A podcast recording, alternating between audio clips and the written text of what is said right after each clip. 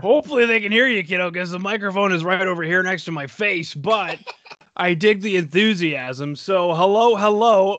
Oh, the camera's right there. Hello. And welcome to the Rock Metal Podcast. I'm your host, John Harris. And on usually my right-hand side, but now it's on my left-hand side is my right-hand man, Gabriel. What up?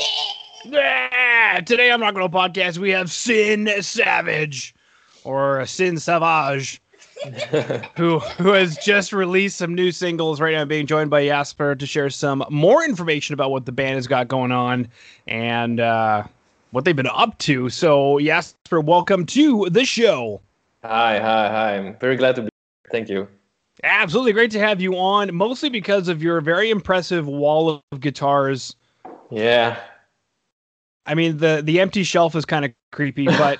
Yeah, I would agree. That IKEA Billy, is that an IKEA Billy shelf? Yeah, definitely. Everybody knows it. Beautiful, everybody knows Billy. All right, now... One of the things I was doing before we got on this call, Jasper, is I was actually listening to the tracks just to remind myself of how killer they sound. And one of the things I really dig, and this is more of a production thing maybe, is you guys in it have like an 80s hard rock sound. I hope you take it as a compliment. Yeah. But with a very modern production, and I think ultimately a lot of that had to do with in the 80s they were mixing for vinyl, where you couldn't have a lot of bass. But you guys are mixing for the modern world where we can have bass. So I really dig the sound you guys are getting on the record. Okay, definitely. Yeah, we tried to do actually what you were telling us. That's what we try. We have lots of influences from the 80s, although we didn't live in the 80s, but our influences are there. But we wanted to make it like more modern and have this blasting sound. So if you think we did it great, then it's awesome. Indeed. Now, take us through, I guess, maybe two of these tracks, but we wanted to talk about Hearts Under Fire today and Side by Side. Yeah. Hearts Under Fire just comes out screaming. Side by Side starts off gentle, eases me into the onslaught. Why these tracks for singles? We recorded an EP last year with 4 tracks on it, and we were thinking like, what are we gonna do now? We're gonna do a full album, gonna put some singles online, or what are we gonna do? And then we thought like, what's the best way to get the most attention for the band? Because if you make a full album, you spend like a year or 2 years making it, producing it, recording it. Costs a lot of money, and then you have like one big release and a lot of attention for this one big release, but then after a month the attention fades away. So we try to have a steady state of attention for the band. So that's why we released 3 singles in a row this year. Okay, you mentioned something very important there, the attention fades away from an album release. And do you guys have that as an experience? You guys released an album before in the past and found it just didn't have enough pow as, say, what you're doing now, releasing singles? Yeah, in the band we played before, we released a full album, and then it takes a while before you can release something else, another full album or some different things. So people starting to forget the band, and if they don't see you live, so we wanted to have keep the attention on the band. Actually, you mentioned something important there. If they can't see you live, and this is the kind of year where they can't see you live. And you mentioned you guys have released 3 singles this year, so that takes me. We'll jump back to these tracks in a second, but I wanted to jump on the can't see you live and releasing 3 singles this year and say, how has coronavirus affected Sin Savage this year? Has it been weird navigating the new territory, or have things kind of just gone to plan anyway? Except from the gigs getting canceled, things were actually getting like we planned it. We already planned to do the singles before Corona happened. We actually recorded them in January, I think.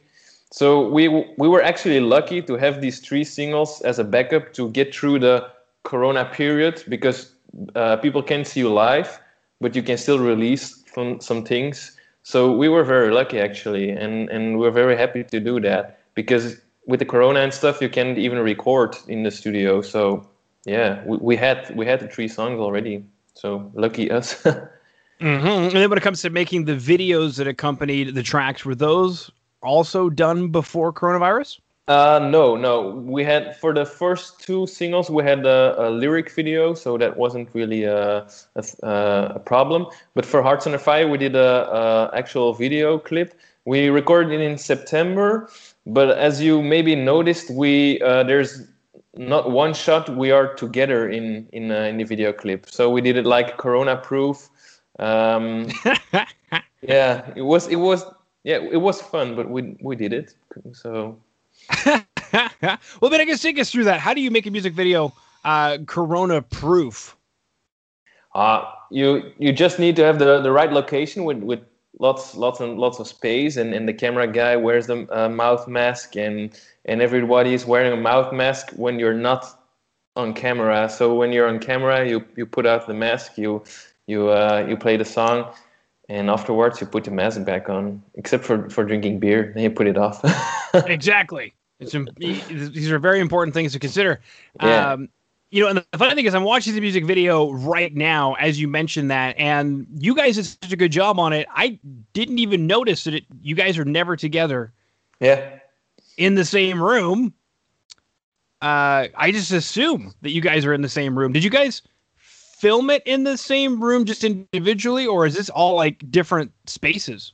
Oh, we were all in the same room, but it was a big space. Actually, it's a big nightclub in Belgium. It was a really famous nightclub, so it was big, and we were all in the same room, but with enough distance, you know. And we are all in the same spot, actually. If you see the camera, we're all standing on the same spot, but just on different times. Even the drummer is on the same spot, but he's not elevated. La Roca, the ballroom, baby. Yeah. It's a legendary place here in Belgium. Okay, perfect. Now, actually, while I'm here, there's somebody who left a comment a couple weeks ago on the music video that says, "These guys are the real hope for the good old metal. Thumbs up, lads. Carry on." With comments like that, how do you guys take those kinds of comments? Obviously, it's a compliment, but I mean, how do you guys perceive that? Yeah, we're definitely super stoked to get these comments and very happy, but it's still difficult to get enough attention in Belgium and to get somewhere. Maybe our first goal is to be have a spot on Graspop Metal Meeting. I don't know if you guys know Graspop. Mm-hmm. It's a very big metal festival in Belgium. It's one of the biggest in Europe, alongside Wacken and everything. It's in Belgium. So we're hoping one day to stand there and then get further. So maybe one day in Canada. Yeah, I guess. And it's been a while since I've been to one of these large festivals like Wacken or Download or whatever. Yeah. They have lots of stages. So, I mean, even if you guys aren't, you know, that big, maybe you could get like a parking lot gig or something, you know, like right next to the guy who's making the hot dogs. Yeah. But they're doing these kind of gigs for the Belgian bands. So like opening in the tent but still then it's a huge honor to be there. And yeah, you get a lot of attention as a band, but we're working on it. So. Yeah, fantastic. Another comment. Parking Greifemane. I don't know what language that is, but I'm going to speculate that he also enjoys what's going on with Sin Savage. Yeah, he's just saying fucking cool, guys. Beautiful. All right. Now, Hearts Under Fire, track about? Is this like a breakup song? Yeah, not really. The first part is like it's between relationship between two persons, and the first part you can feel and you can hear him that is very angry, very angry. There's a lot of anger in the first part, I think the first sentence is, never thought my patience could run thinner. So it's really angry. But then, the guy feels really strangled in his relationship. But after, in the end, you can feel that the tone is changing, like his regrets, and that he remarks that he can't live without her. In the end, you'll hear Hearts Under Fire, Don't Let Me Go, All I Desire, Don't Ever Know. So it's like a constant battle between what should I do. Yeah, that makes sense. Going through, I guess, maybe stages of grief over such a thing. Did you guys write the music that way and then made the lyrics tie into it, or was the idea to lyrically have a change and then you guys musically made the change? No, we actually always write the music first. And then our most of the time, me and my singer, the singer comes up with the riffs and the music. And most of the times he already has a certain image about which vocal parts. And then he has like a one sentence already. And this song, it was Hearts Under Fire, Don't Let Me Go. And we actually use it as a working title, but then integrate it into the full song, and we just kept it as the main title because we thought it was the best title. Okay, very cool. Well, it's a killer title as well. And one of the other tracks we're going to chat about is... And I've got your Spotify page up right now, and at least here in Canada, I don't know if Spotify changes per region, but it's the second most popular track on Spotify right now. Oh, cool. First track is... Blinded, then we've got Side by Side, and then Hearts. Mm-hmm. So I'm just kind of curious, is it because of the way the tracks were released, or do you think that these tracks are just really resonating with people and that's why they're so popular? I don't know. It's maybe because they're released recently. I think the Spotify takes the tracks with the most streams from the latest 7 days or the latest month, I think. But the most popular track still is Lost in the Dark. It's from the first album. It's a really heavy one. And then people also like Blinded by Lies. Blinded by Lies is the first single we released this year. It's also a more heavy track. It's more up-tempo, heavier, more metal. People tend to like more the metal stuff, but they also like the more the hard rock, more 80s vibe kind of stuff. So I don't know.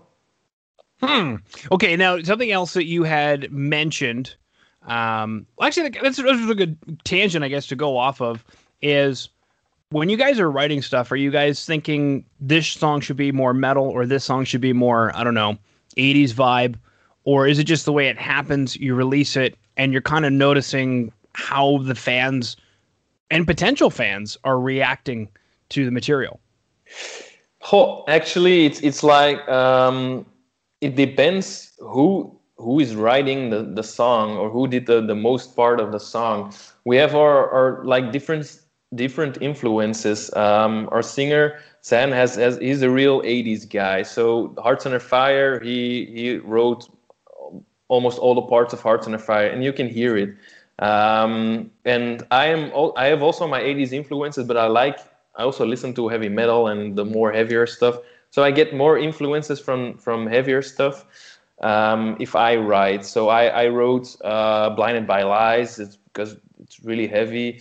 And then we have our bass player and our drummer who also like to listen more to the heavy metal stuff, like Vasily, our drummer. You have the middle section, Hearts Under Fire, that's really technical, like really heavy. That's the part he wrote. So it's like a confluence of all these genres, and that makes it so special, I think, because we all write music. Yeah. So. Now, I guess that being said, are you guys seeing a more cohesive direction going forward, or is it kind of seem to be sort of the parts and pieces coming together still? Yeah, it's most of the time, but with the last songs, it were pieces coming together, influences, and that's what we like to hear. But now we're more thinking about what direction should we write. These songs get more attention, these songs get less attention. Should we write more in this direction? But I think for the main part, we just write what we like to make, what music we like to make. We're not gonna change our music, never. Yeah. Now, something you had mentioned earlier on was releasing some singles this year, not really able to play any shows, but looking forward to Graspop. I guess what has then been the alternative this year? Are you guys writing more music? Are you guys doing like maybe live streams, Q&As, acoustic sets, giveaways? How are you keeping in touch with the fans? And what are you doing with, I guess, the free time now that there's even yet another lockdown?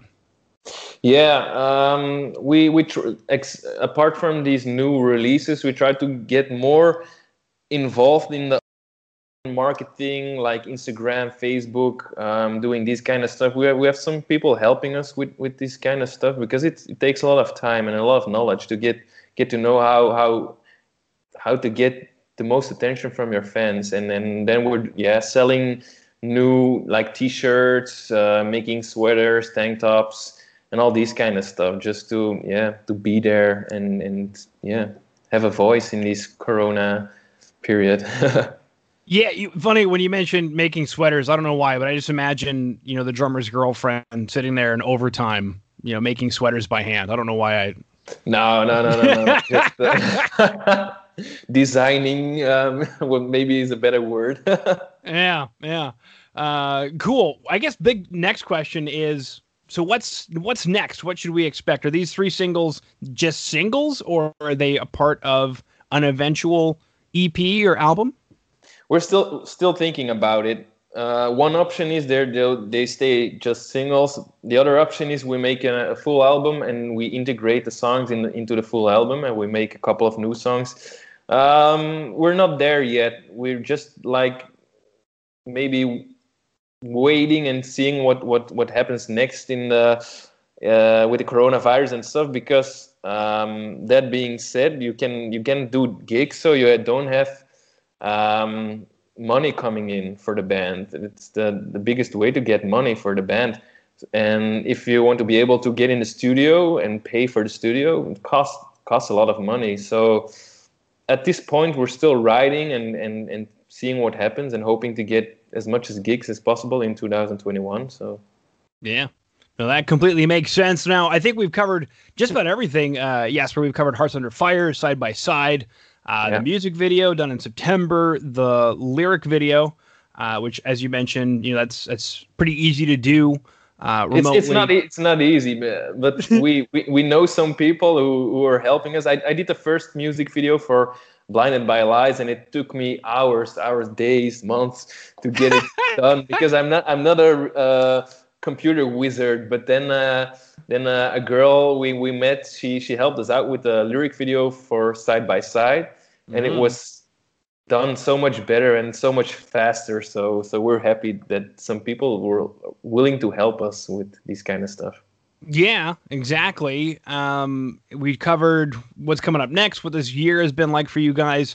I guess one of my other questions is, since you've getting some help in the online side of things and are now what we'll say more active on, say, Instagram and Facebook, I find those platforms are very hit or miss for bands. Either they really get successful on, say, Instagram, or they really get successful on, like, say, Facebook. For a lot of bands, they're just like, I don't get it. What even is this thing? Personally, I don't think they're very good for most bands unless you figure it out, I guess. What's your take on it? How's it been? What's been the most pivotal thing for you guys in utilizing that technology? Yeah, I don't know. It's difficult to keep to being online every time as a band, because we all have our private lives and our jobs and everything. And it takes a lot of time to plan these kind of posts, and do Facebook, do Instagram, Make sure your music is on Instagram Music and everything. So it takes a lot of time, and we don't have all the knowledge about it, but some people do. And if these guys help us, then yeah, fans see more of our music and get to know us better. And that's what we like. We try to get more personal videos and stuff, but we're still working on that. We metal guys are a little bit shy. I suppose so. I suppose you got to get more girls involved. They help with lyric videos. Yeah. Yeah. They'll help with the sweaters. They'll help with the social media. It'll be fantastic. Yeah, definitely. Just buy a billboard wherever it is, you know, in your city, or the biggest billboard, just buy it out for like a day, you know, Sin Savage, listen on Spotify. We had it one day for our release show last year. We had a billboard in our hometown, and it was like the 30th May 2019 release show Sin Savage. So we had that.